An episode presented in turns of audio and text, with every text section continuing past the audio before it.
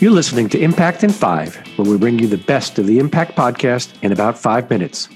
What is not is conversational social, messaging between two 16 year olds or, or uh, two people of any age. Um, it's really about doing the same thing, but between businesses, between business and employees, between businesses and their customers. So it's about conversations that happen in the format of messaging uh, for the purpose of conducting business. You just heard from Herschel Harris, Georgian Partners CTO, who is giving a quick overview of messaging for business, one of the tech trends where we see huge growth opportunities over the coming years. Here's Herschel. What matters is that it's a natural conversation that has the characteristics of being long running, that, that context is understood, that um, uh, transactional business payments can be managed within it, and some of that will be done on simple platforms like uh, like simple messaging, SMS. Some of it will be done within Facebook for Facebook Messenger, which they're working hard to to build out, or on WeChat if you're in China. Some of it might be done because it's been integrated nicely within an application.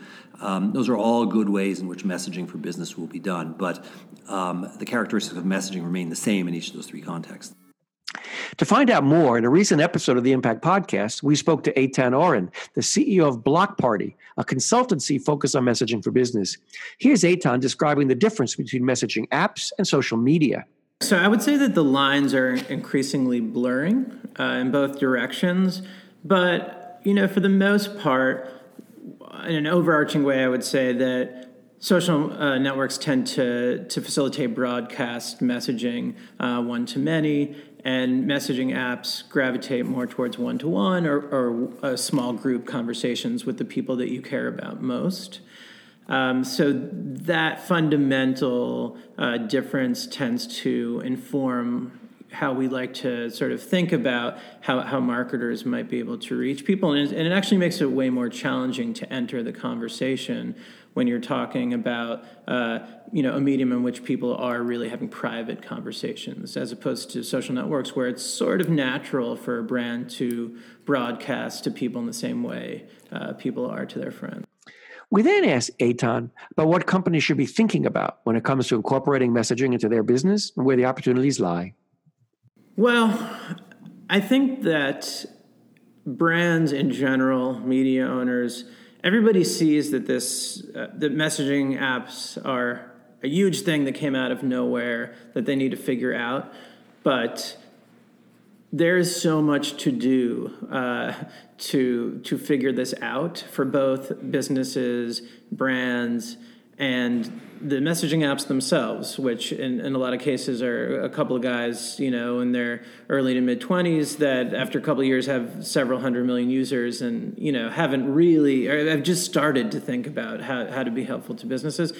So there is so much opportunity, in my opinion, for uh, third party companies to, to enter this space. And I, I think for, for, great ones to enter this space would be a tremendous benefit to the messaging apps themselves, too.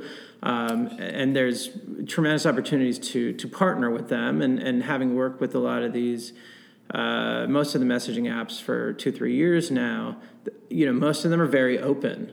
Uh, and when they find the right collaborator, they're, they're very open to ideas and, and working together to um, you know, find something that pushes things forward. So, you know, there's also so much room for better analytics and publishing tools and cracking, you know, artificial intelligence for messaging apps, you know, from the business perspective.